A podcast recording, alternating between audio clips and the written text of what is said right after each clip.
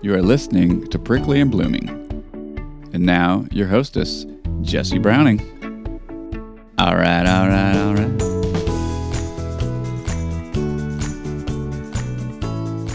Hi, all y'all. How are you feeling today? I'm on fire. I'm on fire this week.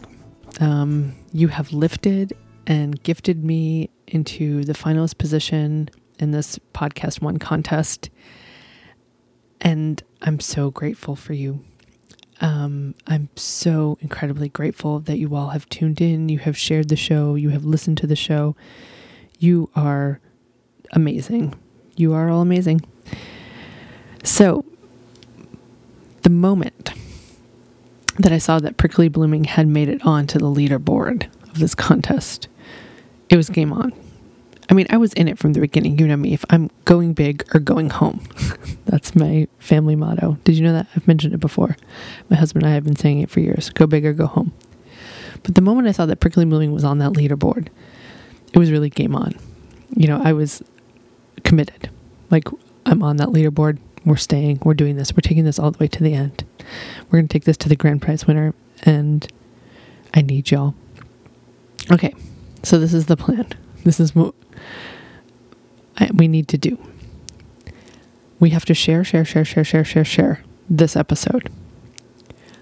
I will have a smart link to this episode on my Instagram. I will have a smart link to it on my website. You can obviously share it directly from whichever platform you're listening right now. Whatever you, can do, you can hit share and copy the link and send it to your friends. Post it on your social media. If we can commit to sharing it, like if we all, if everybody's listening, like if you can share it with one, 10, or 100 people, can we do that? Like, is one person in your wheelhouse? Great, share it with that one person. Send it to your sister. Awesome. I appreciate you so much. If it's in your wheelhouse to send it to 10 people, amazing. Thank you. I love you. You're awesome. If you could send it to 100 people, yes, queen. Do you have a thousand people you could send it out to? That then we're getting into like audiences and sharing it on social media. Amazing, amazing. Everything you can do helps me get to that end goal and a challenge. So let's all start like let's all aim for 10 can we all start with 10 and if you can do more do more. It's like a sliding scale. It's a sliding scale of sharing. The sliding scale of sharing. The ssos sliding scale of sharing. Thank you. Um okay so you get the point so this is it so what's happening is all this week between the 20th and the 27th every show has we have, we have all released a show today on the 20th and for the next week, we are competing to get as many downloads as we can of this show. So, the end of this session, um, this round, whatever you want to call it, the final announcement will be made on September 30th, which is International Podcast Day. We will know who's the grand prize winner on that day. So, whatever you can do, whatever you can do, I'm just like the bottom of my heart belly, fanny, feet, the bottom of my everything. I thank you so much. You have no idea that this could change this whole project for me in like the biggest way. Go from this indie mama podcaster in the corner of her room at night while her family is watching a movie right now into something big, into something I just don't even like I'm just going to say into something big. And that would be a dream come true for me. So thank you. Whatever you can do, I really appreciate it. So again, my Instagram, Facebook, website, everything is prickly and blooming. Uh, pricklyandblooming.com, prickly and blooming on Instagram, Facebook, um, all those things. If you're new to the show, hi, I'm Jesse. If somebody sent you the show, thank you. I thank them for sending it to you. Um, and then you can now send it on. I launched this podcast in January of 2020. I fell in love with podcasting in 2017 by listening to The Moth. I was asked to be part of a live storytelling show and uh, was given The Moth as an idea to listen to to get an idea of the kind of feel they were going for for this live storytelling event. And my personal story which is episode one of this show. So if you're going to go all the way back to the beginning, there's me and my story. It'll tell you the personal journey that taught me the importance of story. And sharing my story brought me to this project to share other women's stories. My heart center is so connected to stories and sharing them. I'm an Enneagram 4, by the way. Let's throw this in there. And authenticity is like the blood throwing through my veins. So the more real you can be, the more invested I'm in in your story. Throughout this journey, you know, this podcast, I've I've I've met so many women, and this is just the fascinating thing of, of recording people's stories. I've I've heard this statement so many times of like, oh, I'm so boring. Oh, I have no story. I have nothing to say. No one will want to listen to my story. And those are the, those are the women that I want to record. I want to show them. I want to be the mirror to show them their light and show them how amazing and worthy they are. I want to be the mirror to show them their light so then they can shine it brighter to the world. Oh, that just, every time I hear that statement, I have nothing to say. I don't have a story. Breaks my heart. I'm like, oh, you do. You do.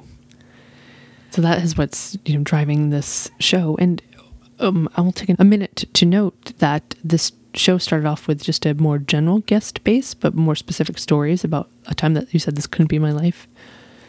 But now we've switched to more broad stories, but we're focused on Texas women.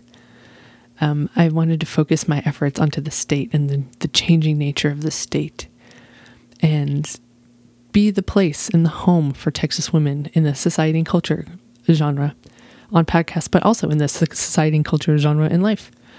Um, I'd like to continue to meet women who are living in the state now and continue to dive into the history and bring you minisodes of the women of Texas history.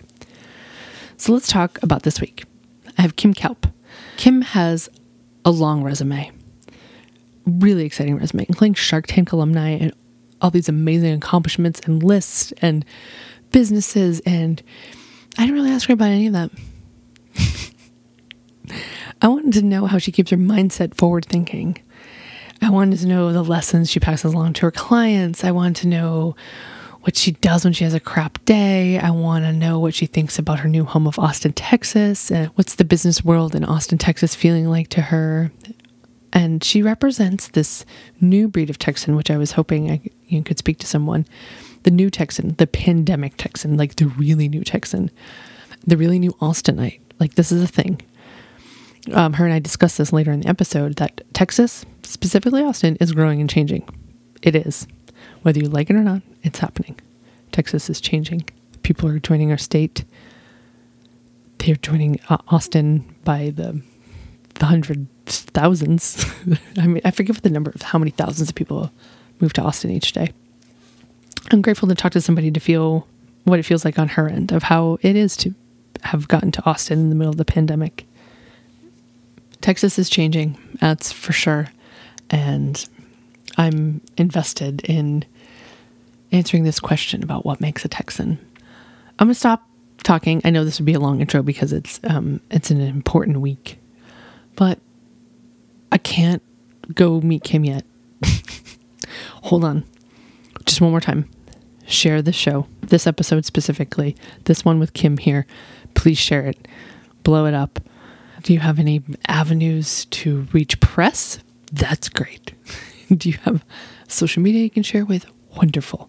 Email list? Awesome. Thank you. A deep, deep thank you.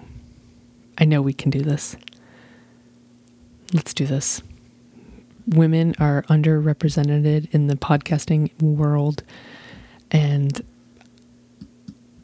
I just want to drop this one statistic on you before we leave the most popular top rated podcasters, 61% of them are male, 27% of them are female, 12% of them are both, like a combination.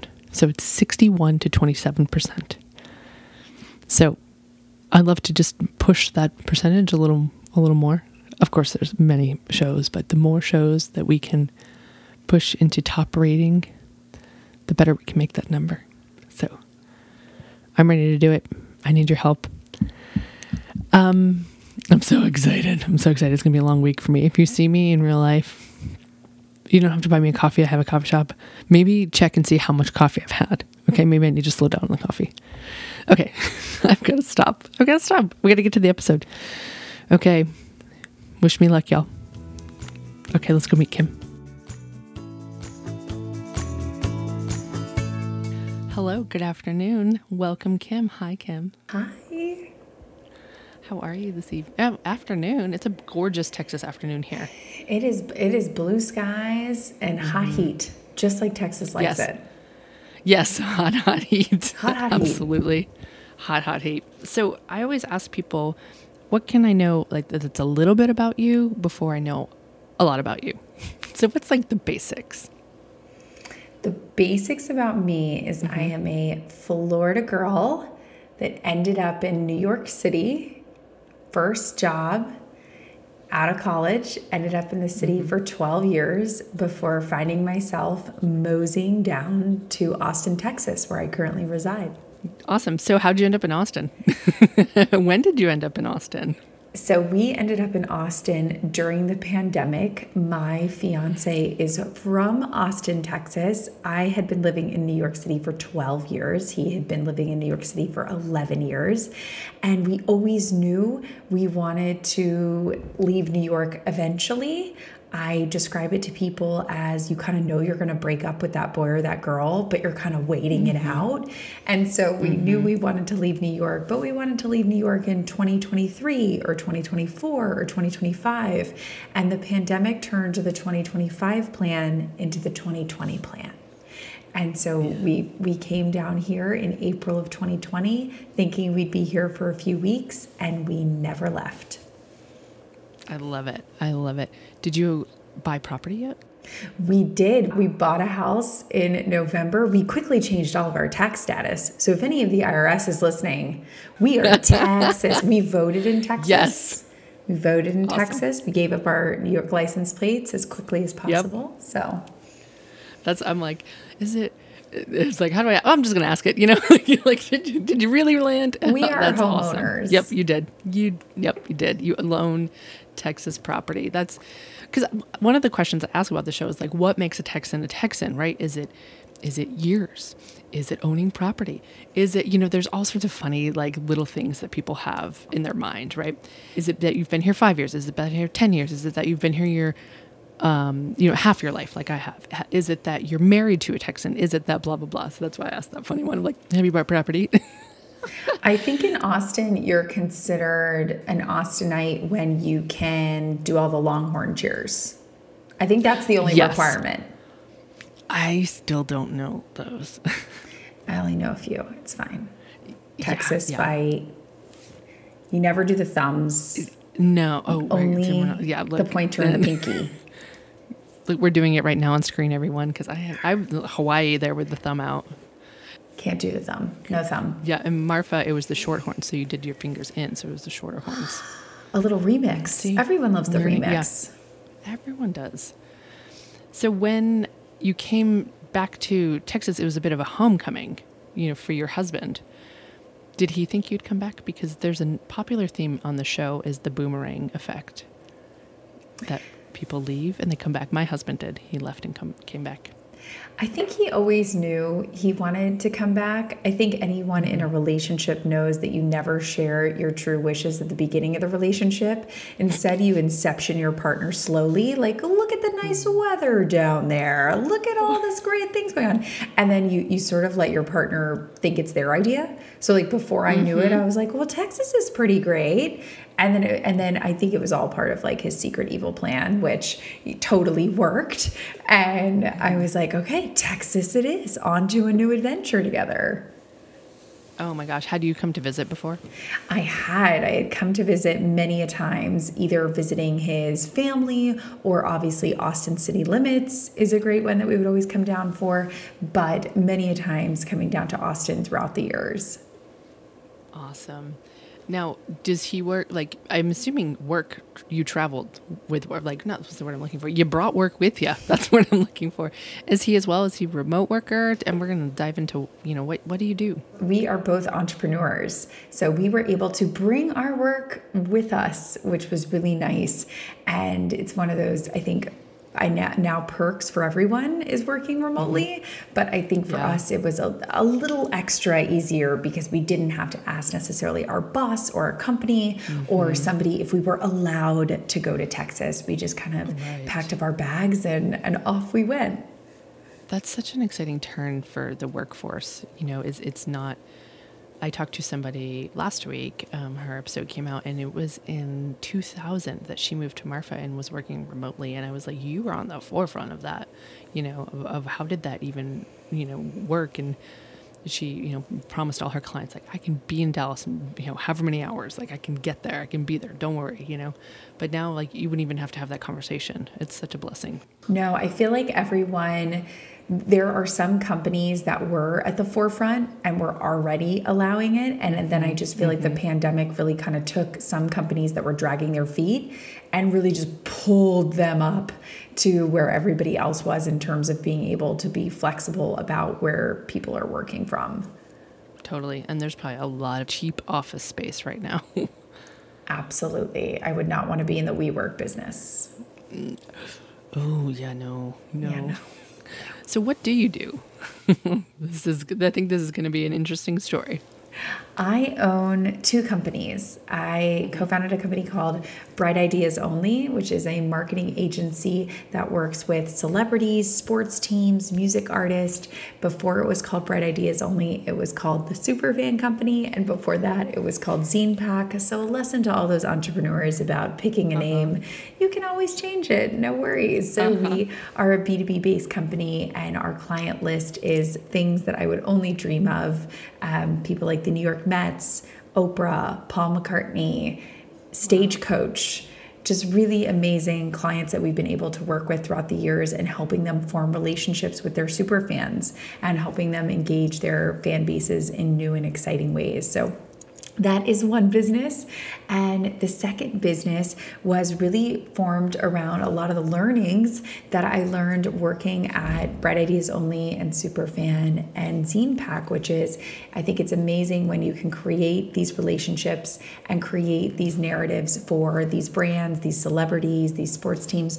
But how can we bring that down to the everyday level? How can people like you and me use that in our everyday lives? Because it's great for Beyonce and it's great for Taylor Swift, but how do we use it for us? And so I have started programs around career capital, which I define as really getting clear on your narrative, how you talk about what you do and who you are, your network who you are surrounded by and who you can call up, and then your knowledge knowledge about how everything is operating in your industry. And so, building up people's career capital, which I think they teach us a lot in school. We kind of learn the math, we learn the science, but we don't learn a lot about the people. And we don't learn a lot about the soft skills and the career capital that's needed to bolster us. So, a lot of times I'm working with executives i'm i'm working with leaders i'm working with, working with founders that are really saying hey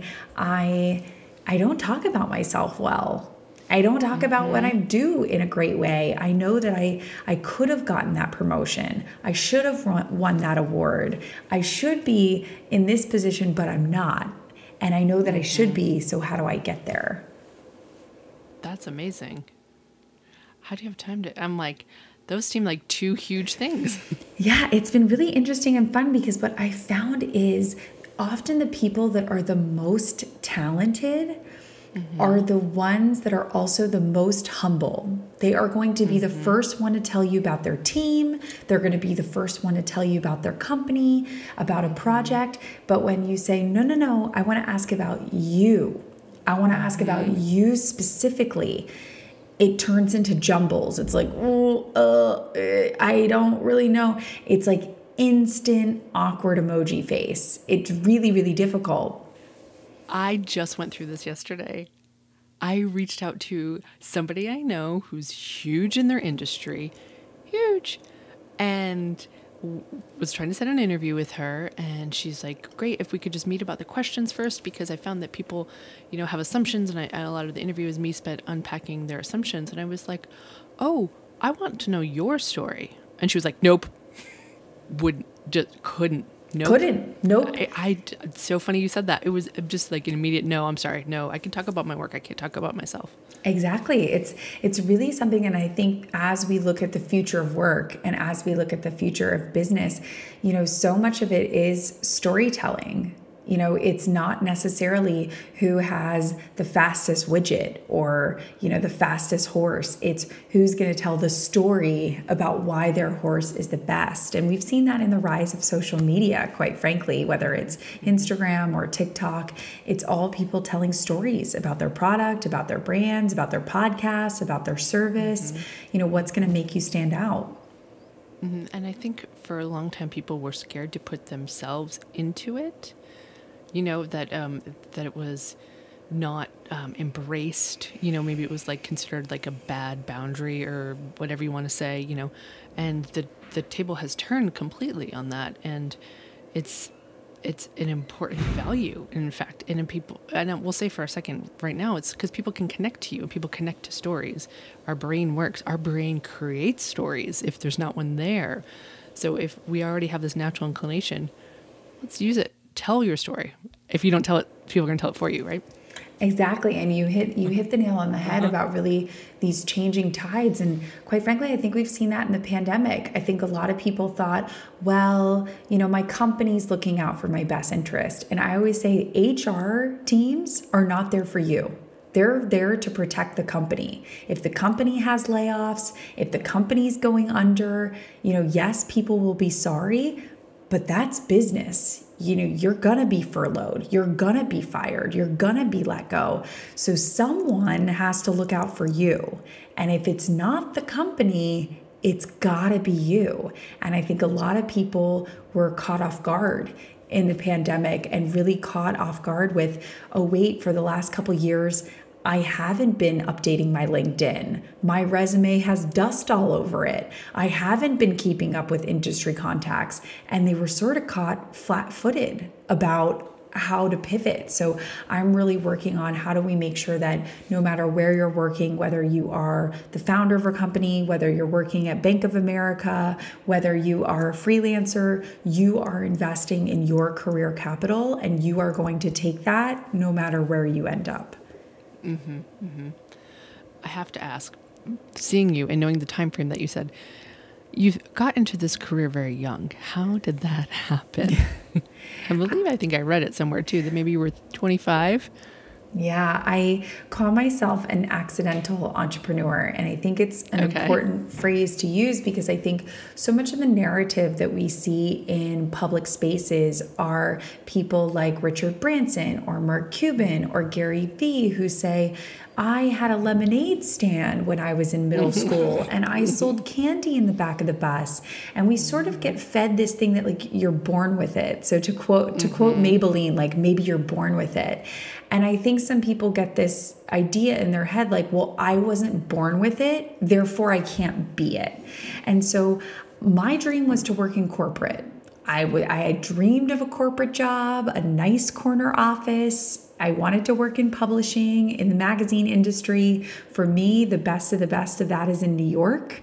And so that's where all the publications were held. And so my dream was get a corporate job at a magazine in New York, end of story, period at the end done of the sentence. And done.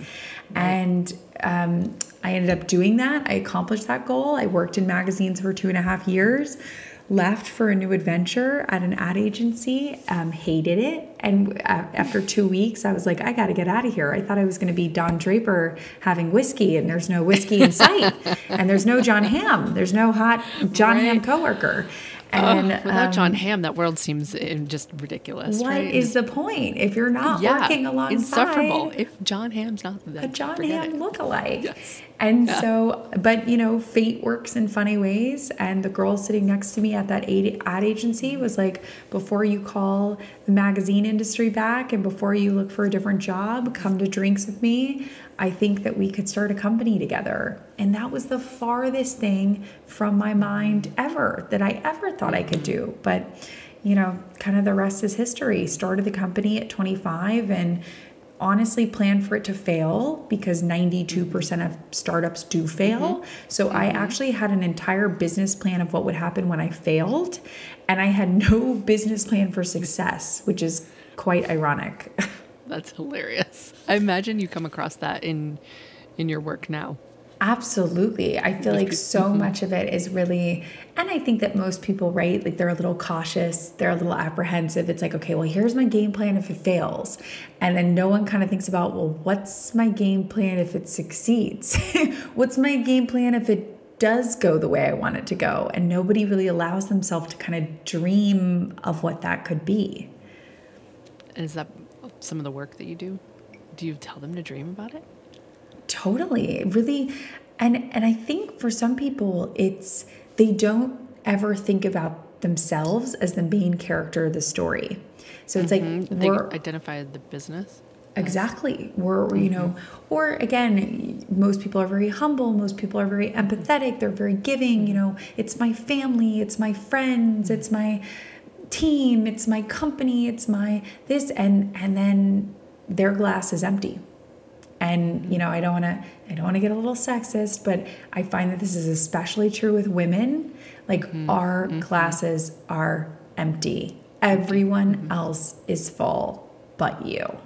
And so i find that especially with my females that i'm working with a lot of it honestly is just saying you deserve this. Like it's okay to take time for yourself and invest in let's make your LinkedIn look like a rock star. Let's make your resume look freaking amazing. Let's work on getting you that promotion, that award up on that stage because so much of it is oh no no. Oh not me. Oh not me. Oh no no, I couldn't. I couldn't. And it's like no no, you can and you must and you will. Mm-hmm. Mm-hmm. Absolutely. There's a lot of words that come to mind of like you're being bossy, you're being a bitch, you're being what's the like too much, you know, yada yada, kind of like just do what you can and just kind of stay in your place and don't dream and don't aspire and just be grateful for what you have, which of course we do that. We do that, but I feel like there's a comma there.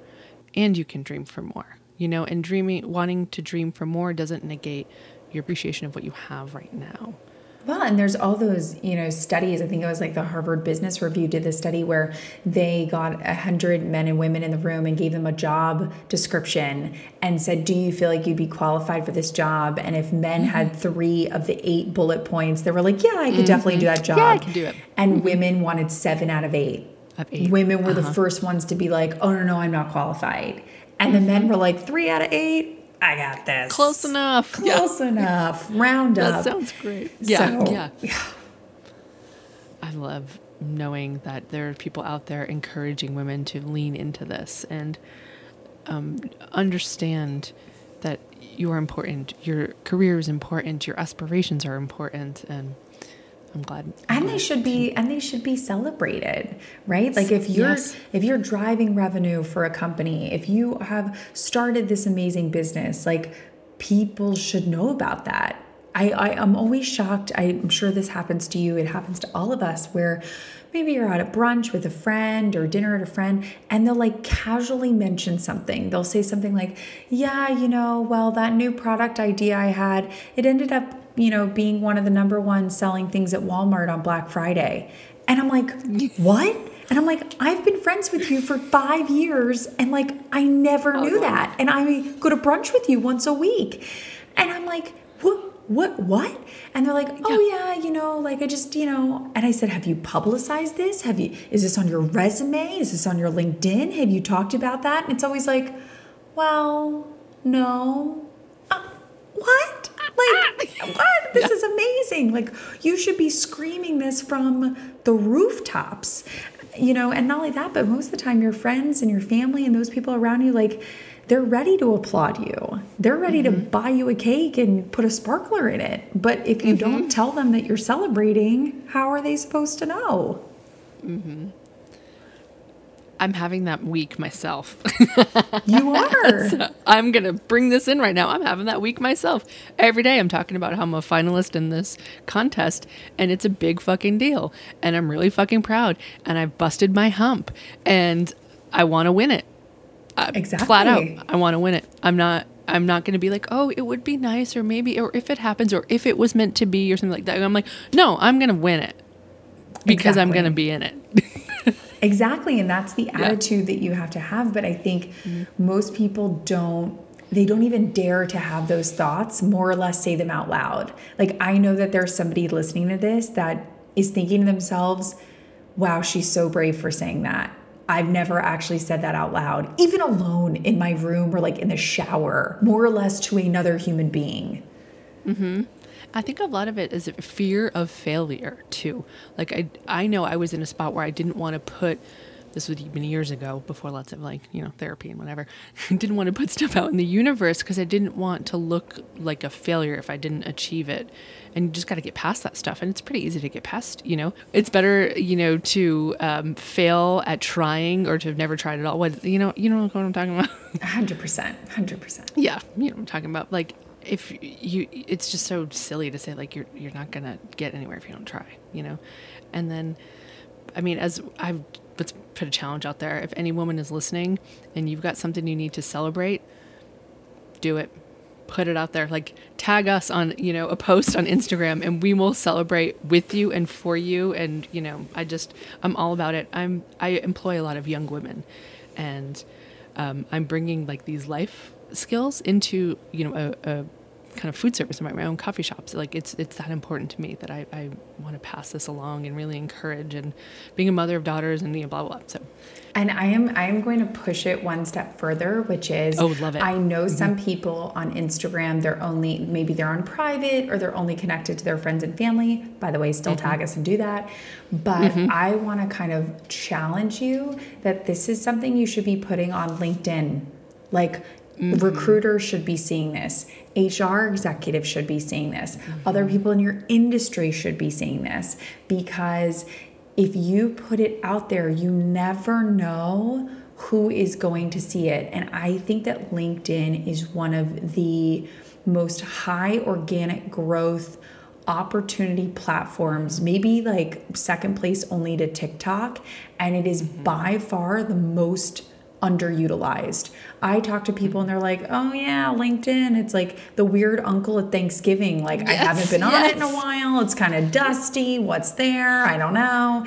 And it's one of those things that I tell people, you know, it's a stat that I, it's, it's not bragging, but I'll say it. Like, I had over 2 million organic impressions last year on LinkedIn that I put out, and I paid zero dollars for those.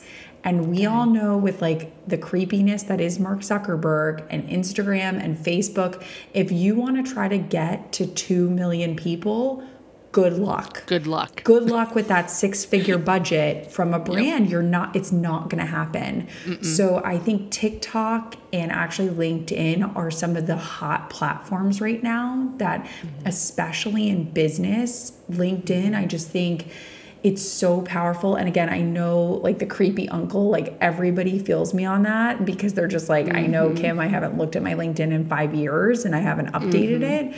I mean, I get that all the time. And in fact, I made a whole like tip sheet for people who say that. So if you actually go to helpmylinkedin.com, I made a whole thing. You could do it in one day, but I'm just so bullish that people take advantage of this when it comes to their work. It's free. Free 99 is my favorite price Yes. for anything.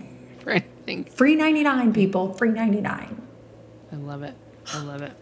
I created it when it first, you know, I created a page when it first came out, right? And then I hadn't looked at it in maybe No. 10 years, I want to say.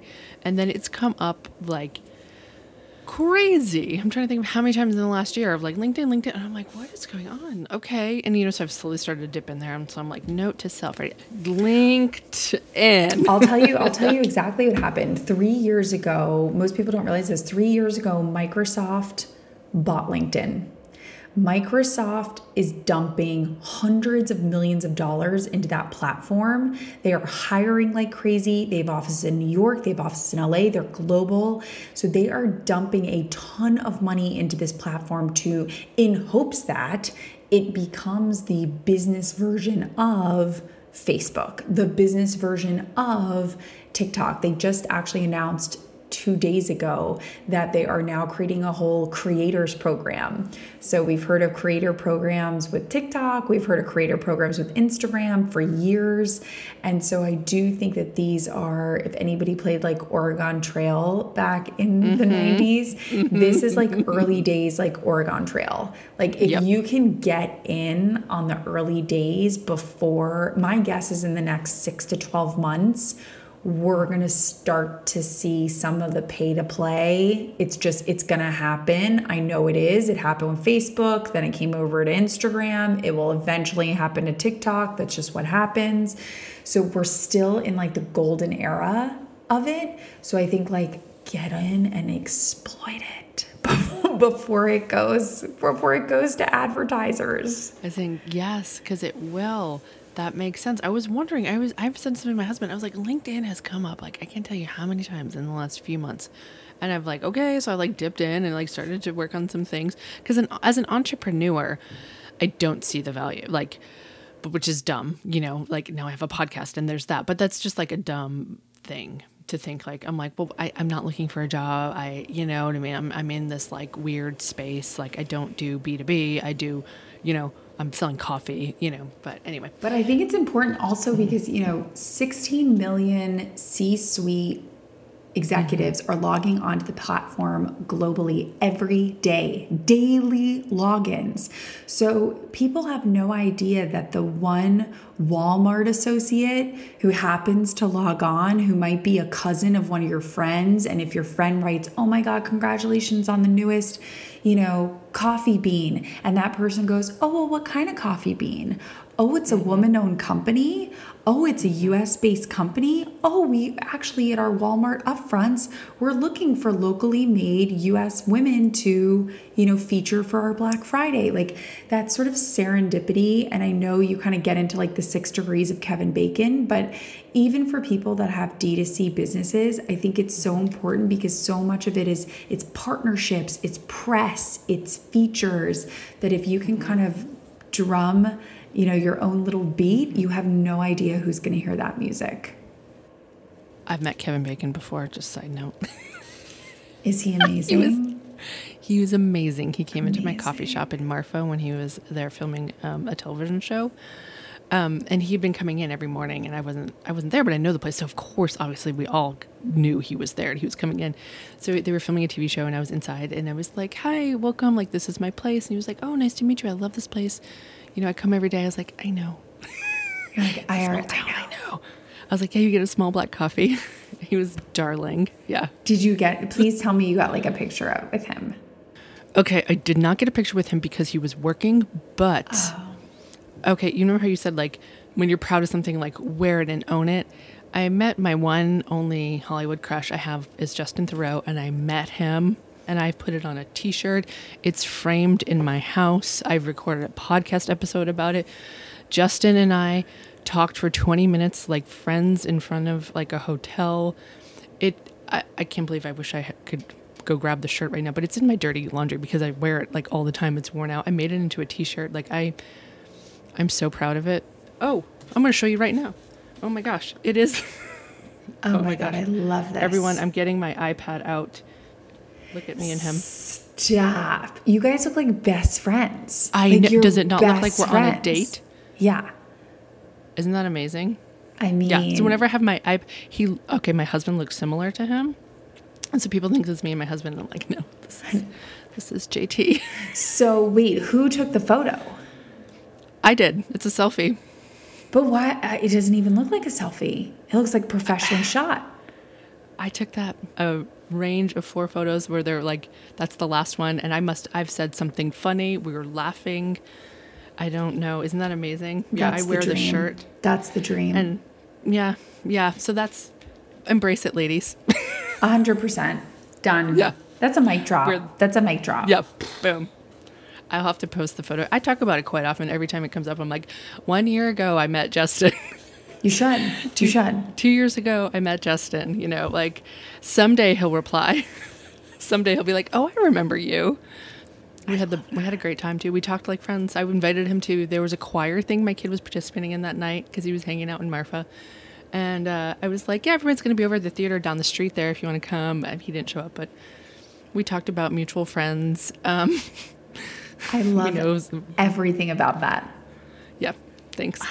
I'm I'm on your train of of uh, shameless love and celebration of yourself and your accomplishments and well, I mm. tell I use this analogy all the time because I think it really hits home where I literally just if I could drill one message. I know Tim Ferriss always asks that question. If you could put one thing on a billboard, what would it mm-hmm. be? What would Like? I've I've thought is- about that mm-hmm. question and I'm like, here's my mm-hmm. answer.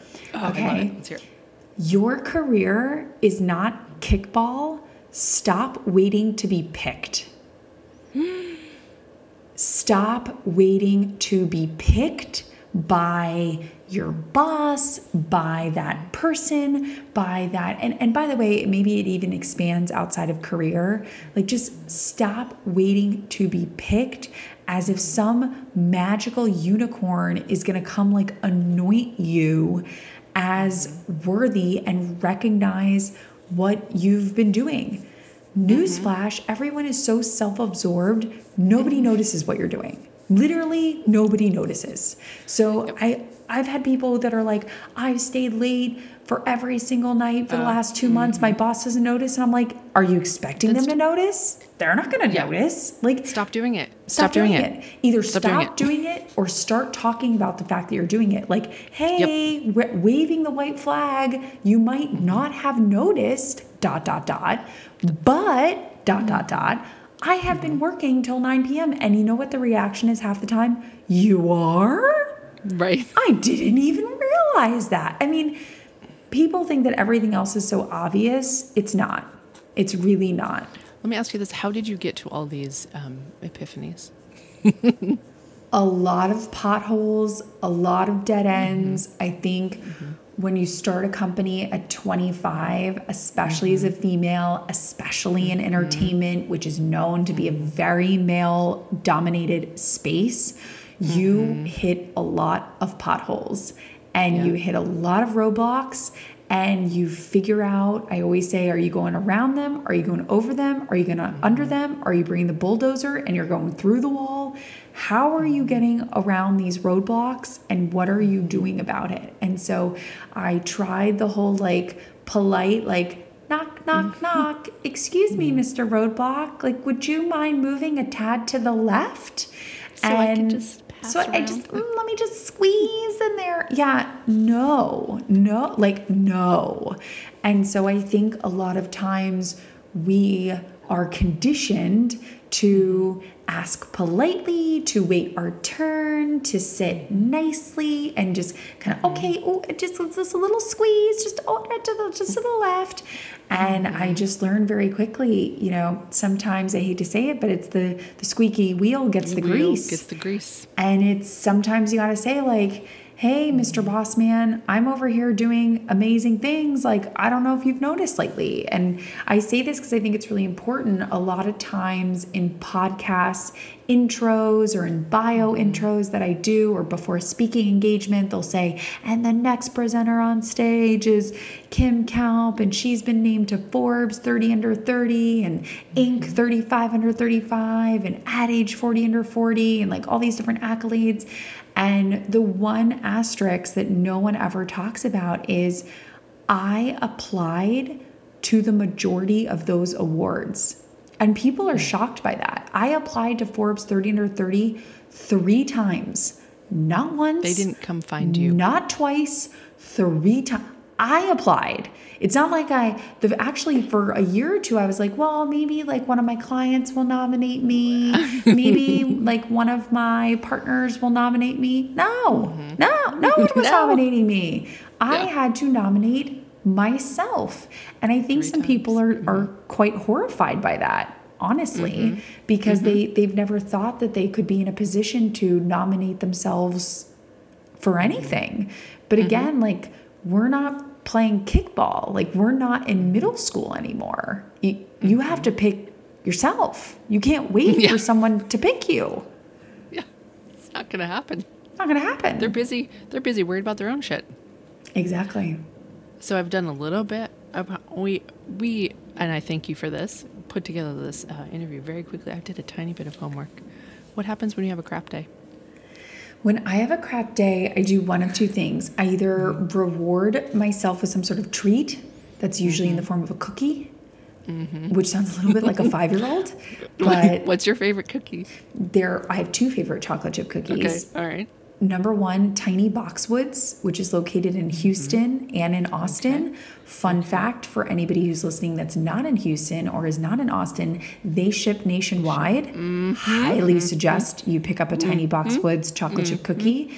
And, you know, don't tell your trainer because let's just mm. say they're not fat free, uh, but they are delicious. And the second thing that I do on really crap days is I spend time calling people that are kind of going to build me up. I joke that you need two types of friends, and you will empathize with this as an entrepreneur. Mm-hmm. You need friends. I have some friends that bring me back down to earth. So I mm-hmm. always tell this story of one of my best friends, Jenna. She was my college roommate. She was one of my first roommates in New York. I got the opportunity. I, I had a billboard at one point in Times Square that happened to have my face on it. And we went out to sushi one night and I was like, want to come to Times Square and like, let's go see my billboard. And she's like, nah, I'm kind of tired. I'm going to go home. And, and, and you sort of need that like sucker punch of someone who's uh-huh. just going to kind of like keep it real with you. But then on the other hand, you need what I call like your cheerleaders. So those are mm-hmm. days when you when you didn't win an opportunity, when you put yourself out there for a big thing that didn't come through, which again, going back to me applying for the Forbes list three times, you know, you, you put yourself out there, you're really excited and like it doesn't happen. Those, those are days when I call like my cheerleaders and I'm like, hey, I put myself out there for something big and it didn't happen, or I lost a client, or I had a big, you know, th- there's a litany of things that I could say. And they're the ones that are kind of gonna be like, you're awesome. Like you are Beyonce. Like you, you will get back on the horse. And then I hang up the phone and I'm like, you're right. I am Beyonce. I got this. I got got, this. this. I got this. I love it. So I want to bring us back for um, a little bit back to Texas. How has Texas um, been for you? It's been a year now, right? A year and a couple months. Like, what have you noticed? What's different about doing business in Texas versus New York? Like, has your client base shifted a little bit? What's the, and tell me, what's the energy like in Austin? I haven't, you know, like I, I left Austin about 15 years ago. Tell me about it.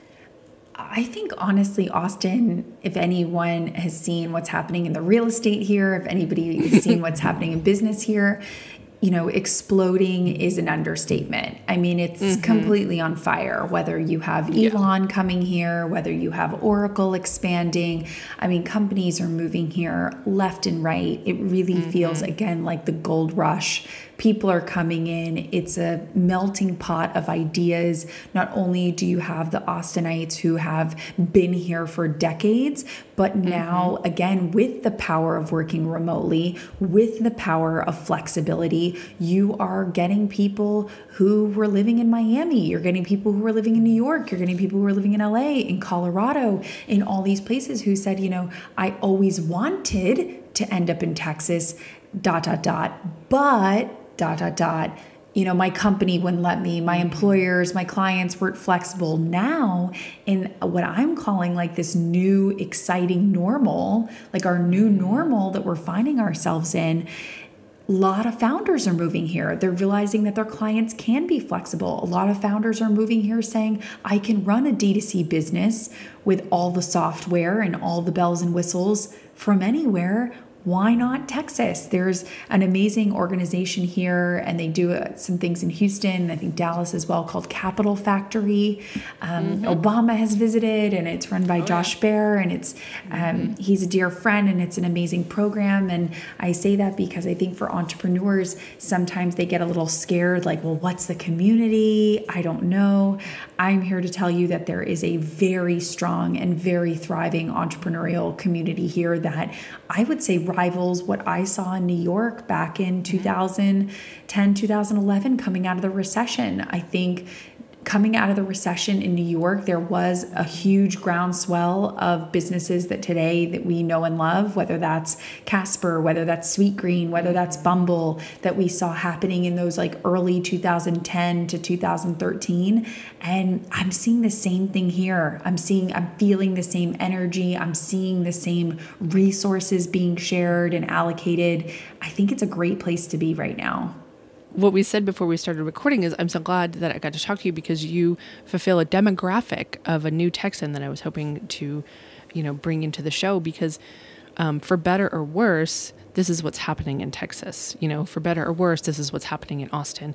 People are coming into our state, they're coming into, you know, our capital city. And we'll acknowledge there's a little pushback. There's a little people that are a little less than welcoming, you know. Um, but I, Uh, uh, uh, I just want to remind people, and that maybe you're having that moment, right? But the only constant is change. Like, you can't expect that Austin's going to stay the beautiful, magical, tiny town it was. Even 15 years ago when I was there, the Frost building was the tallest building. We were all aghast, aghast when the Frost building went up. you know, like, oh, look at that thing. You know, eyesore. Oh, she's so ugly. Yeah, yeah. And now it's like you wouldn't even notice it in the skyline. You wouldn't even. It was the talk of the town. You know, when I was there. Um, and I don't ever. I, I really try not to. I mean, I did be like, tell me about Austin now. You know. I, I just remind myself, I was like, was it going to stay that way forever? No, it wasn't. Was it going to stay the way it was when friends of mine graduated high school in the 90s and your fiance? Like, no, it wasn't, you know was it going to stay what it was in the 70s when you know my my friend's mom you know grew up no it wasn't you know nothing was like and well, and I think we're going to see a lot of cities again. I, I keep going back to how, what we were talking about earlier with this new ability to work remotely, I think we're going to see, you know, there's a lot of talk in the Wall Street Journal and the Times and various, whether it's Fox News or CNBC, everybody's talking about the great resignation. We're going to see yes. the great resignation. Mm-hmm. Everyone's going to leave their jobs or follow their passions. And I actually would say, I think we're also going to see the great homecoming. I know a mm-hmm. lot of mm-hmm. friends who were born and raised in Florida or born and raised in Georgia or born and raised in Nevada, and now they're able to go back. And mm-hmm. especially as we see the boomer generation, they're getting older. We're going to see kids that want to be near their parents, whether mm-hmm. that's they want to because I love you and I want to be near you, or I need to. You know, someone's got to take care of mom, someone's got to mm-hmm. take care of dad, someone's got to take care of grandma.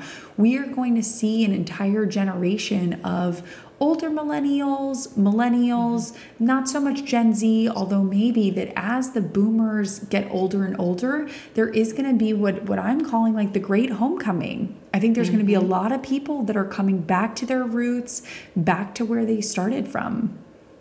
Absolutely. Yeah, and and they've wanted to come home, but they couldn't. The job they had kept them in Cincinnati or wherever. And now they're released, if you will, from that obligation of having to go into the office every day. So they're coming home. Absolutely. Uh, my father lives like down the hill from me. he exactly. came to Texas about two and a half years ago. Um, while we were speaking, you know, he picked up my children from school. Like it's just, it's great having him around. Um, I want to ask like what else do you want to share with everyone today? Like because you're just full of insights and wisdom and and it's been just an absolute pleasure to talk to you but i feel like the time the always the time. You know like gosh i could do this. This is you know how they say like what do you do that doesn't feel like work that you could do all the blah blah blah? This is it for me. This is like talking and meaning especially um, you know texas women and like what fires you up? What are you passionate about? What are you doing? What business have you started? Like what do you love about austin? And, and what do you love about texas? Like i could just do this stuff forever but the time is telling me to you know wrap it up. But i always want to ask you know what else do you want to share with the audience that i haven't asked you about or we haven't touched on? I would say that another soapbox that I tend to get on oh, quite often is, yes. you know, it's about mentorship. It's about mm-hmm. people. Mm-hmm it's about staying the dumbest person in the room because if you're mm-hmm. the smartest person in the room, you're in the wrong room. Will you tell everybody that concept? Yeah. Yeah, I- I you too. you should always be aiming. I joke all the time. I want to be the dumbest Mm-hmm. person in the room because mm-hmm. I want to be surrounded by people who are so smart, so brilliant that I'm learning from them. I'm leveling up my skills by being around them. Again, to use a sports mm-hmm. analogy, if you're a JV player that gets promoted to varsity, you're probably mm-hmm. going to get good at soccer or baseball or whatever it is really quick because you're surrounded by people who are going, "Hey, why don't you try kicking the ball that way? Hey, why don't you try, you know, going over this thing this other way?" You're around players that are really good, and so their tips, their advice, their tactics, their strategies, that rubs off on you. And it's the same in business, and I know that we have had that disrupted with COVID. I know that sometimes the in person events with the pros and mm-hmm. cons of the ability to work remotely means you might be somewhere where you're not going into an office. You're not necessarily physically around those A players. And so, to solve for that, I decided to create a space where I get together with those smart A players every single week. So, every single Wednesday at 1 p.m. Eastern. I do a live podcast on LinkedIn where we talk to interesting experts and leaders and founders about what's working for them, what strategies they're using, how they're optimizing their work. And, you know, to be totally transparent, we copy their homework. I mean, I joke all the time, we're not in middle school anymore. Show us the homework you're doing. What programs are you using? What what are you charging? What are your rates? How are you negotiating that promotion? You got $60,000 more. How'd you do that? You know, let us copy all your notes, copy all your homework and apply it to our everyday life. And so I would invite anybody listening who feels like gosh, Kim, I'm working from home. It, has been hard to network. It's been hard to be around those A players.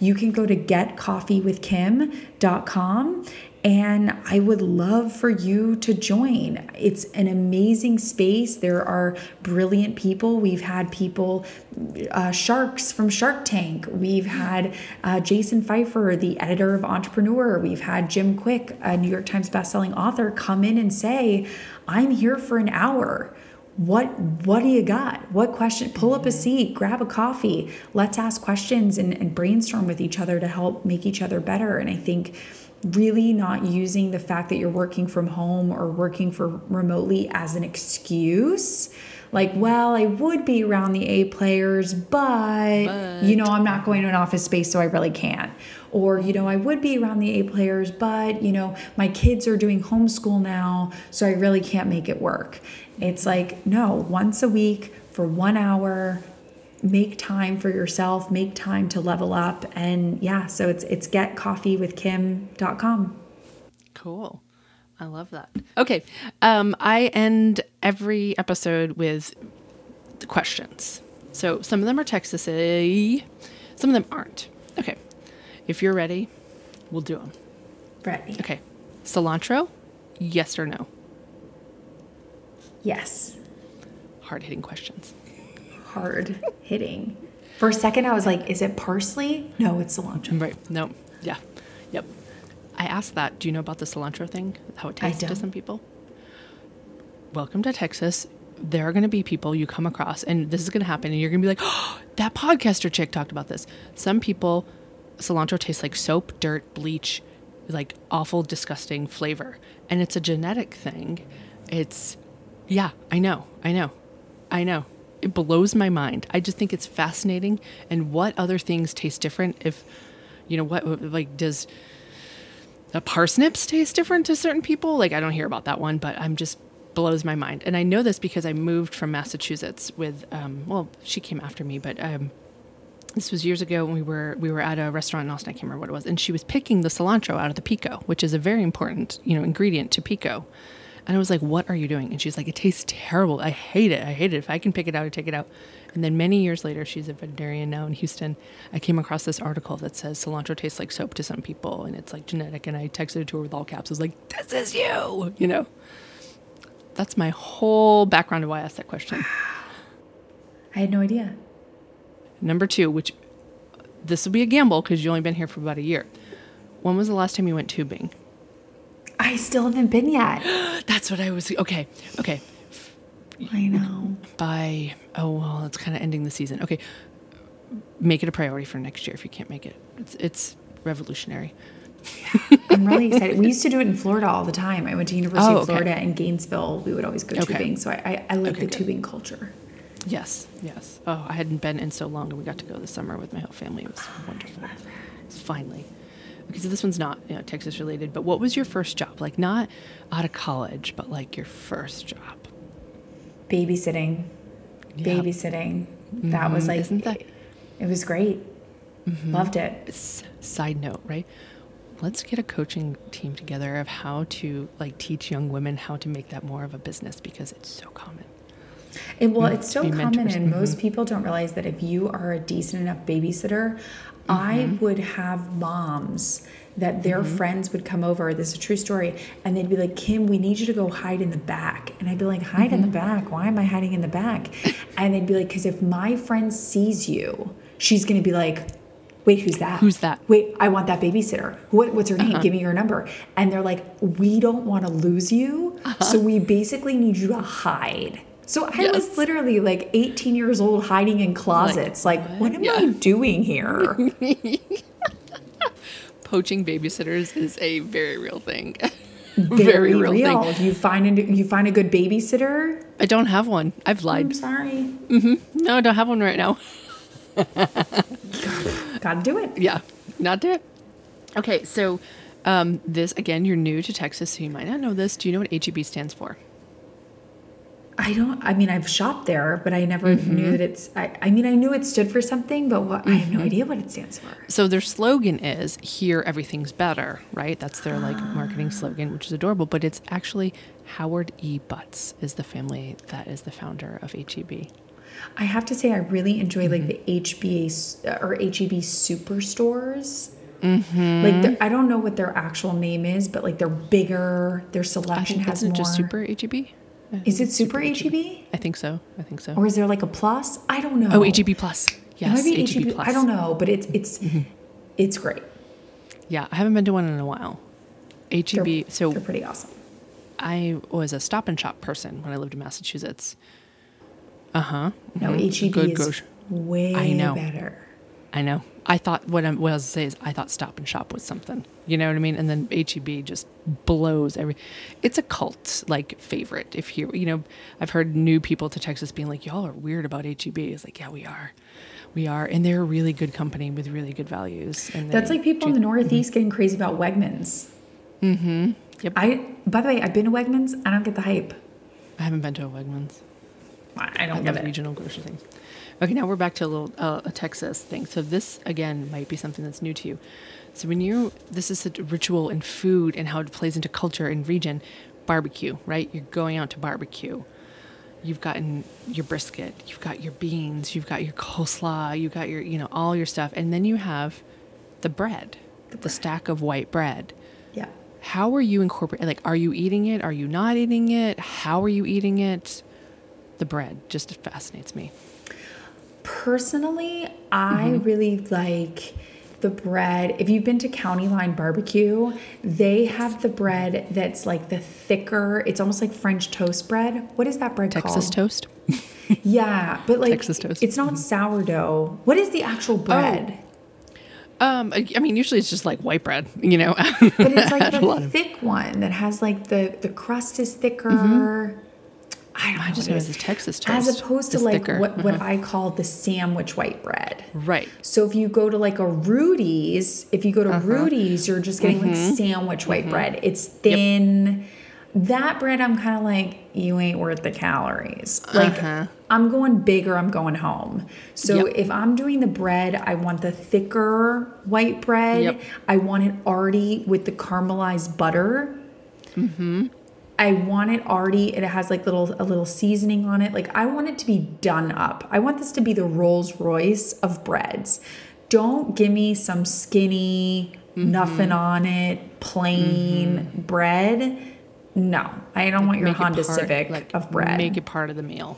exactly. It shouldn't Mm-hmm. be an afterthought. It should be a feature. Agreed. There's a place that's no longer in business. It was in Brady, Texas, and they had a Mm-hmm. jalapeno cheese bread that they would make, and that was ah wonderful. And in in your little um, summation of the bread, you came across my husband and I's motto is "Go big or go home."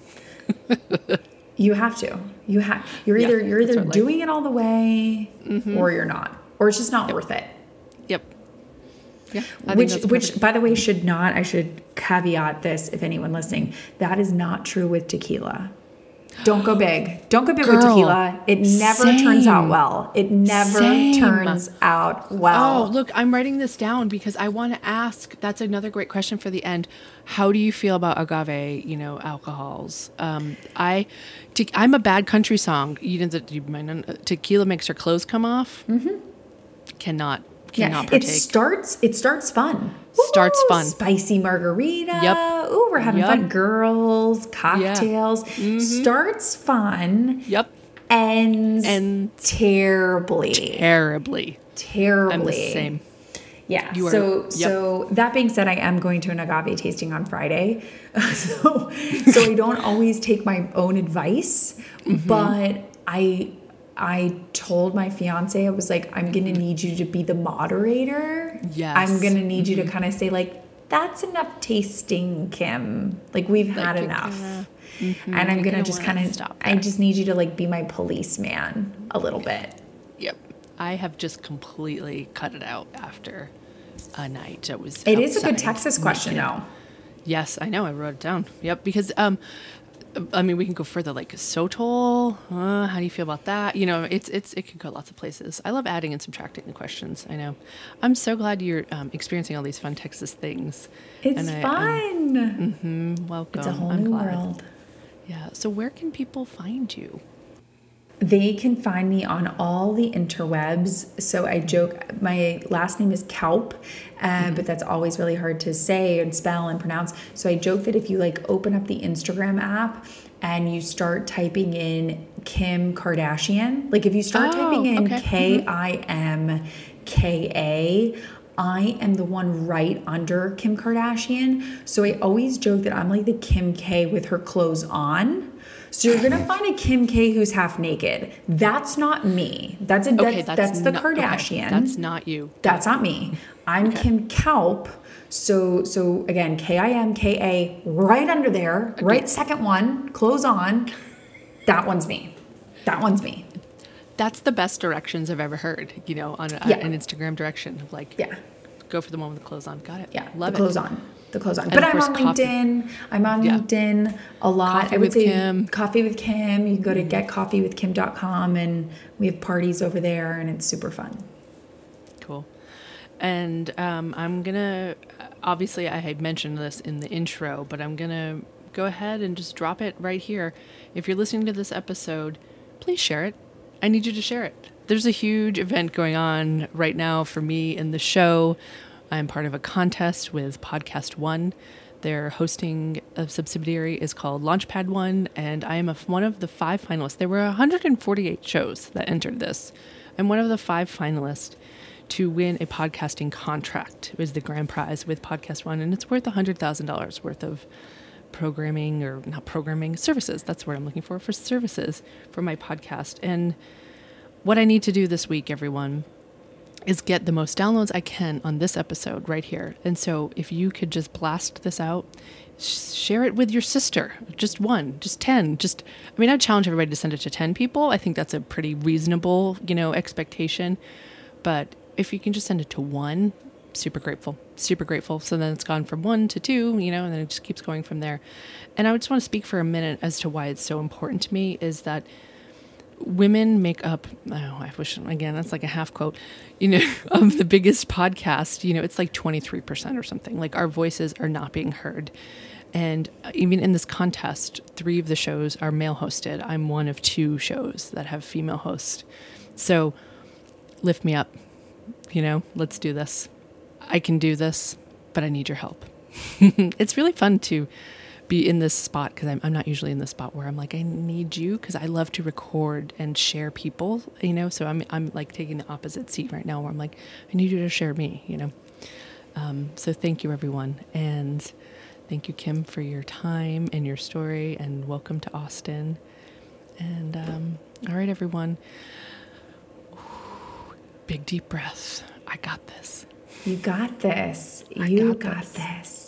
We got we got you as you got this. Yes. All right, everyone. I'll see you next week.